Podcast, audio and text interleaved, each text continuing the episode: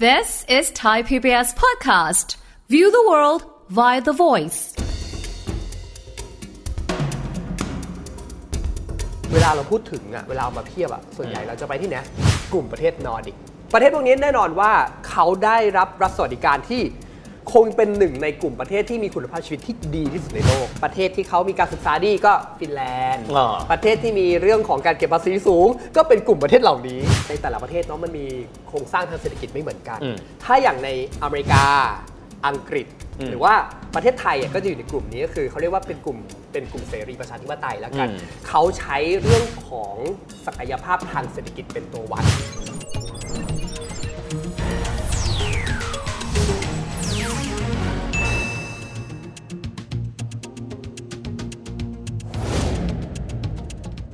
สวัสดีครับ วันนี้ยินดีต้อนรับเข้าสู่รายการเศรษฐกิจติดบ้านนะครับ และวันนี้เราสองคนผมวิทย์สิทธิเวคินนะครับ ครับผมริชาร์ดวัชราทิตครับ จะมาคุยถึงเรื่องที่เราได้ยินบ่อยมากครับริชาร์ดครับคำว่ารัฐสวัสดิการ หรือว่า welfare state ครับ น่าสนใจมากนะครับ บ้านเราจะได้คุยเรื่องนี้ค่อนข้างบ่อยเลยในช่วงสัก2อสามทศวรรษที่ผ่านมาบอกว่า รัฐเองต้องมีสวัสดิการให้กับประชาชนตั้งแต่เกิดจนแก่ด้วย แล้วลองไปดูไหมครับว่ารัฐสวัสดิการซึ่งเป็นต้นแบบของโลก ครับ ที่บอกว่าโอ้โห ประชาชนได้รับการดูแลอย่างดี จากสวัสดิการที่รัฐให้มาเนี่ยเขามีกลุ่มประเทศอะไรบ้างครับริชาร์ดครับ เวลาเราพูดถึงอะเวลาเอามาเทียบอะส่วนใหญ่เราจะไปที่ไหนกลุ่มประเทศนอร์ดิก อ่าสแกนดิเนเวียยุโรปเหนือเนาะ ใช่ก็สวีเดน ฟินแลนด์ นอร์เวย์ Norway เดนมาร์กบวกไอซ์แลนด์ไปหน่อย อืม ประเทศพวกนี้แน่นอนว่าเขาได้รับรัฐสวัสดิการที่คงเป็นหนึ่งในกลุ่มประเทศที่มีคุณภาพชีวิตที่ดีที่สุดในโลก อ่าฮะ อย่างปฏิเสธไม่ได้ อืม อ่ะ อืมอืม คือต้องบอกงี้ผมจะแยกออกมาเป็น 3 ประเภทละกัน ครับ ฐสวัสดิการเนี่ยมันขึ้นอยู่กับนโยบายหรือว่าระบบการปกครอง หรือแม้กระทั่งการเรียกร้องมาตั้งแต่ในอดีต อืม อ่ะในกลุ่มแรกเขาเรียกว่าเป็นกลุ่มสังคมนิยมประชาธิปไตยด้วยนะ ต้องบอกก่อน อ่า อ่าม ม ประเทศกลุ่มนอร์ดิกนี่แหละ ครับ คือ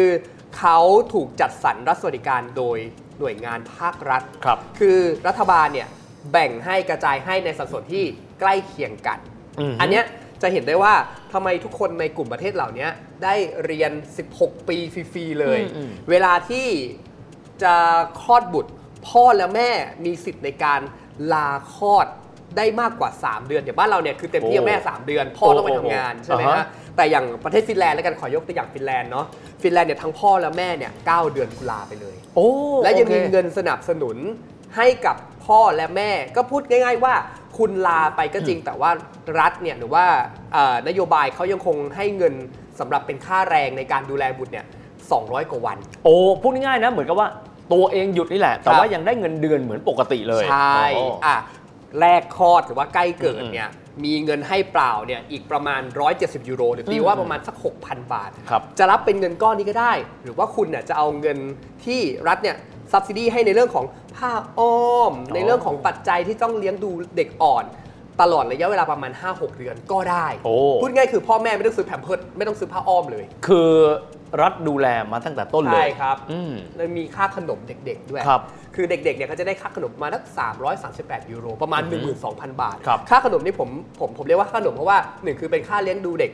ไปจนถึงอายุประมาณ 6 ขวบ 7 ขวบ คือรัฐบาลเนี่ยจ่ายเงินตรงนี้มาให้เพื่อช่วยพ่อแม่ในการแบ่งเบาภาระ อืม เดือนละ 1 2 0 0 0 1 2 0 0 0 1 2 0 0แบบนี้ไปด้วย โอ้ อันนี้น่าสนใจมาก แต่ทีนี้ระบบนี้ใครๆก็ใฝ่ฝันครับ ครับ แต่ปัญหาคือแล้วประเทศอื่นๆ เองที่ไม่ใช่นอร์ดิกก็ไม่ได้ให้สวัสดิการแบบนี้ ใช่ครับ เช่นกรณีเมื่อสักครู่ที่พูดนะครับ ประเทศยุโรปที่เราได้ยินไม่ว่าจะเป็นฝรั่งเศส เยอรมัน อิตาลี อังกฤษ หรือแม้กระทั่งสหรัฐอเมริกา หรือแม้กระทั่งญี่ปุ่น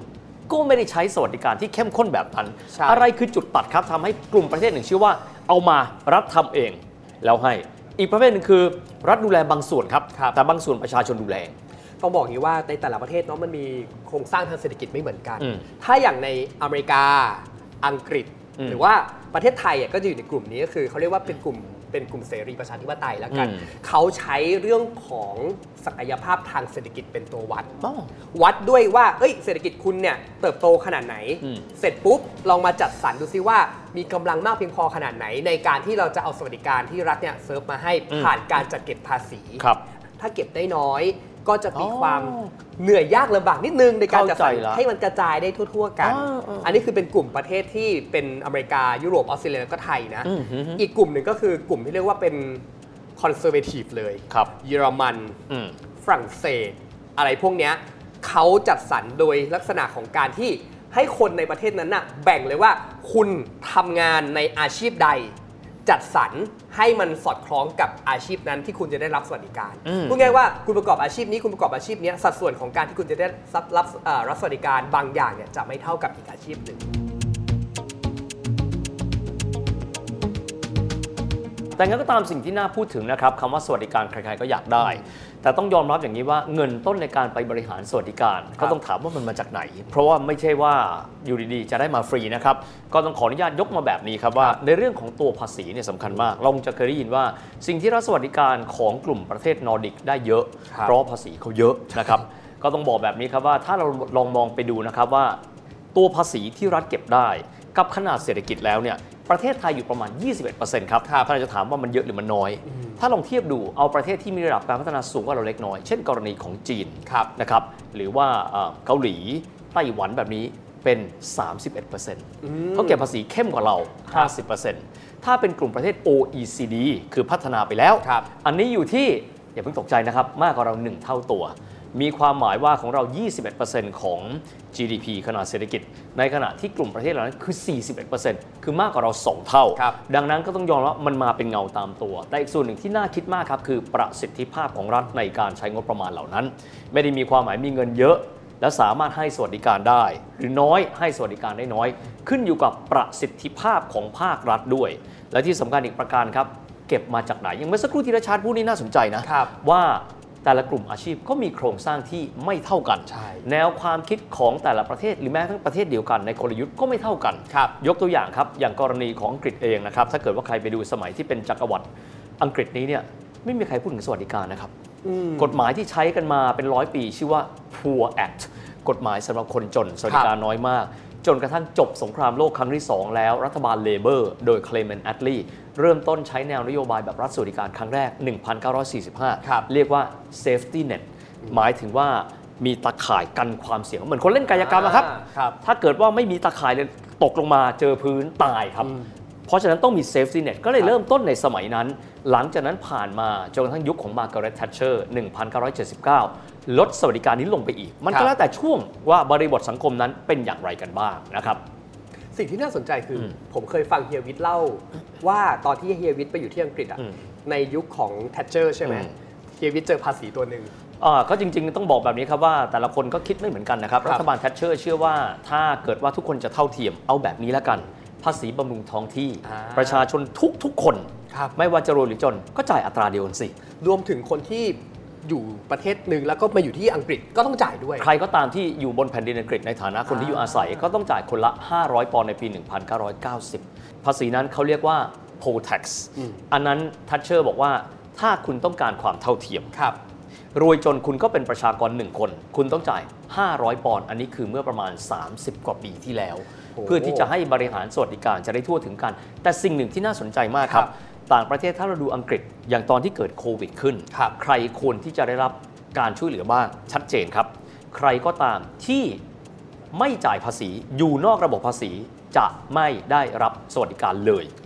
เป็นการตรงไปตรงมาเพราะฉะนั้น ครับ การจัดการฐานข้อมูลสำคัญมาก ครับ แต่ถ้าเกิดบอกว่าอาชีพอิสระ แต่เดิมไม่เคยมีสถิติของการที่จะยื่นแบบภาษีเลย ต้องไม่ได้ อันนี้ต่างประเทศต้องยอมรับมันมาคู่กันนะครับ ครับ อันนี้น่าสนใจมาก แต่ยังเมื่อสักครู่ถ้าเราบอกประเทศไทยเนี่ยเริ่มมีหน่ออ่อน อันนี้น่าสนใจมากถามริชาร์ดคำว่า วิวัฒนาการของสวัสดิการสังคมของบ้านเรา มันเริ่มต้นมาอย่างไร วิวัฒนาการที่บอกมันเริ่มมาแล้วเป็นเป็นกลางๆแล้วมันเป็นยังไงครับ ก็ต้องย้อนกลับไปไกลนิดนึงสัก 2 4 7 อืม 6 อันนั้นในยุคของอาท่านปรีดีพนมยงค์ โอ้การเปลี่ยนแปลงการปกครองเลยเนาะ ใช่ซึ่งหน่ออ่อนในที่เนี้ยมันเกิดจากการที่เราเองน่ะเห็นแล้วว่ารูปแบบของการเปิดเสรีมากเกินไป ในช่วงที่เราเองเนี่ยประเทศยังไม่ได้แข็งแรง อืม แล้วเรามีบทเรียนก็คือประเทศอย่างอังกฤษอ่ะเจอสภาวะเศรษฐกิจตกต่ำในตอนนั้น อืม ถ้าเอ่อท่านปรีดีเนี่ยก็เลยมองว่า เอ้ย เราอาจจะต้องมีการเปิดกึ่งหนึ่ง แล้วก็ อ๋อ บังคับใช้กึ่งหนึ่ง โอ้ครับ และต้องกระจายอำนาจ กระจายสวัสดิการ อืม มันเลยเกิดการตั้งเทศบาล หน่วยงานปกครองท้องถิ่น โอ้ ขึ้นมา ครับ เพื่อให้ งบประมาณเนี่ยมันกระจายไปสู่ท้องที่เพิ่มมากขึ้น คนที่อยู่ในพื้นที่รอบนอกกรุงเทพต่างจังหวัดเนี่ยได้รับสวัสดิการพื้นฐานบางอย่าง อืม ซึ่งมันแค่เริ่มต้นเท่านั้นนะครับ ก็ยังดีที่ว่ามันมีหน่วยงานปกครองท้องถิ่นเพื่อที่จะไปดูแลประชาชนในแถบ อ๋อ ที่มันไกลออกไป ครับ มาอีกนิดนึงฮะในช่วงปี 2516 อืม เคยได้ยินหนังสือเล่มหนึ่งที่ชื่อว่าเขียนจากคันบรรดาสู่เชิงตะกอนไหม อ๋อเคยได้ยิน ขอ ค ง รับ อาจารย์ป่วย อื อึ้ ม งภากร มีการพูดถึงว่าสวัสดิการของประชาชนที่ควรจะได้จับรัฐเนี่ยควรได้อย่างเท่าเทียมกัน อืม อันนี้คือเขียนไว้ในนี้เลยนะ ครับ ก็มีการพูดถึงว่าเอ้ยไอ้รัฐสวัสดิการเนี่ยมันควรจะเริ่มมีตั้งแต่ตอนนั้น จนกระทั่งมาถึงปี 2533 เรามีสิ่งที่เรียกว่าพรบประกันสังคมออกมา โอ้ เกิดจา ครับ กการเรียกร้องด้วยของภาค อืม อุตสาหกรรม บอ ครั ก บ ว่า เฮ้ย เราทำงานในธุรกิจต่างๆ เป็นลูกจ้างเอ่ยอะไรเอ่ยอย่างเงี้ยทำงานหาเงินจ่ายภาษี เราต้องได้รับสวัสดิการ ตอนแรกมันก็เป็นลักษณะของสวัสดิการจากหน่วยงาน อืม พักๆหนึ่งเนี่ยเขาก็รวมตัวกันเพื่อที่จะเรียกร้องให้ออกมาเป็นพรบ ครับ เราก็เลยมีสิ่งที่เรียกว่าประกันสังคม โอ้ เกิดขึ้นมาตั้งแต่ปี 2533 นั่นเอง เราเองอ่ะมักตั้งคำถามว่าจ่ายภาษีไป อืม ให้เงินรัฐไป อืม รัฐเอาเงินเนี้ยไปบริหารจัดการได้ดีพอหรือเปล่าทำไมไปจัดซื้ออะไรที่แบบมันไม่เกี่ยวข้องกับคุณภาพชีวิตของคน คือทำไมในหลายประเทศที่เขาเจริญแล้วอ่ะอย่างกลุ่มในยุโรปเองอ่ะเขาจ่ายภาษีสูง อืม แน่นอนเขารายได้สูงสองคือ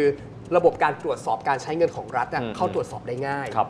ในขณะที่บ้านเราเองอะ่ะเราอยากได้สวัสดิการมากเลยอะ่ะเหมือนประเทศแบบ อืม ในแถบประเทศ อืม ที่เขาเจริญแล้ว แต่หนึ่งคือประชาชนเนี่ยไม่มั่นใจในเรื่องของการใช้งบประมาณ อืม การตรวจสอบงบประมาณก็ดูจะแบบยากจังอะไรอย่างเงี้ย อืม หรือ 3 พอเงินไปเข้าสู่กระบวนการของรัฐแล้วอะ่ะการจัดสรรกลับมามันดันไม่ได้เท่าที่เรานั้นจ่ายออกไป อืม ประกอบกับคนไทยเองมีสัดส่วนการจ่ายภาษีจริง อืม ๆ พองอดอที่เราต้องจ่ายกันทุก ๆ ปีอะครับ เราจัดเก็บภาษีปีปีหนึ่งได้เนี่ยประมาณ 4-5 ล้านคนที่จ่ายจริงนะ อ๋ออ๋อ ที่จะต้อง ยื่นแบบและจ่ายจริง ใช่ ไม่ ยื่นแบบ ค่ และจ่ายจริง อืม ฉะนั้นเนี่ยนี่คือ 4-5 ล้านคนที่ต้องเลี้ยงประชากรคือประมาณเกือบ 70 ล้านคน อืม มันเลยมีคำถามขึ้นมาในใจว่า แล้วคนที่เหลืออีกเนี่ยทำไมเขาถึงไม่จ่ายภาษีเพื่อที่จะได้มีจำนวนภาษีเพิ่มมากขึ้น อันนี้มันเลยเป็นคำถามโลกแตกที่เราแบบยังหาคำตอบไม่ได้แล้ว เรายังไม่รู้เลยว่ากระบวนการของหน่วยงานรัฐในรัฐบาลไหนๆรัฐบาลนี้รัฐบาลหน้าๆเนี่ยจะสามารถให้ความกระจ่างได้หรือไม่โดยเฉพาะความมั่นใจว่าภาษีที่จ่ายไปมันกลับคืนเข้าสู่ประชาชนอย่างเต็มเม็ดเต็มหน่วยจริง แต่สิ่งเหล่านี้นะครับก็อยากจะให้ท่านผู้ชมได้มองและเป็นกรอบความคิด เรา ครั จะ บ ได้ทราบนะครับว่าสวัสดิการเกิดขึ้นมาอย่างไรนะครับต้นทางของมันเนี่ยเอาเงินมาจากไหน ประสิทธิภาพจะถูกวัดอย่างไร และอีกส่วนหนึ่งเลยประชาชนมองว่ามันคุ้มค่าหรือไม่นั่นก็เป็นภาพรวมนะครับ ครับ ที่สามารถทำให้เราได้เข้าใจคำว่า รัฐสวัสดิการได้ชัดเจนมากขึ้น เพราะเราทุกคนก็ล้วนแต่เป็นส่วนหนึ่งของระบบเศรษฐกิจล้วนจะต้องเป็นส่วนหนึ่งของระบบสวัสดิการ ไม่ว่าจะเป็นผู้ที่เป็นคนที่จ่ายภาษี คนที่รับสวัสดิการ หรือแม้ทั้งผู้ที่จะประเมินครับว่าแบบไหนเหมาะสมที่สุดสำหรับวันนี้เวลาของรายการเราก็จบลงแล้วนะครับแล้วพบกันใหม่โอกาสหน้าสวัสดีครับ สวัสดีครับ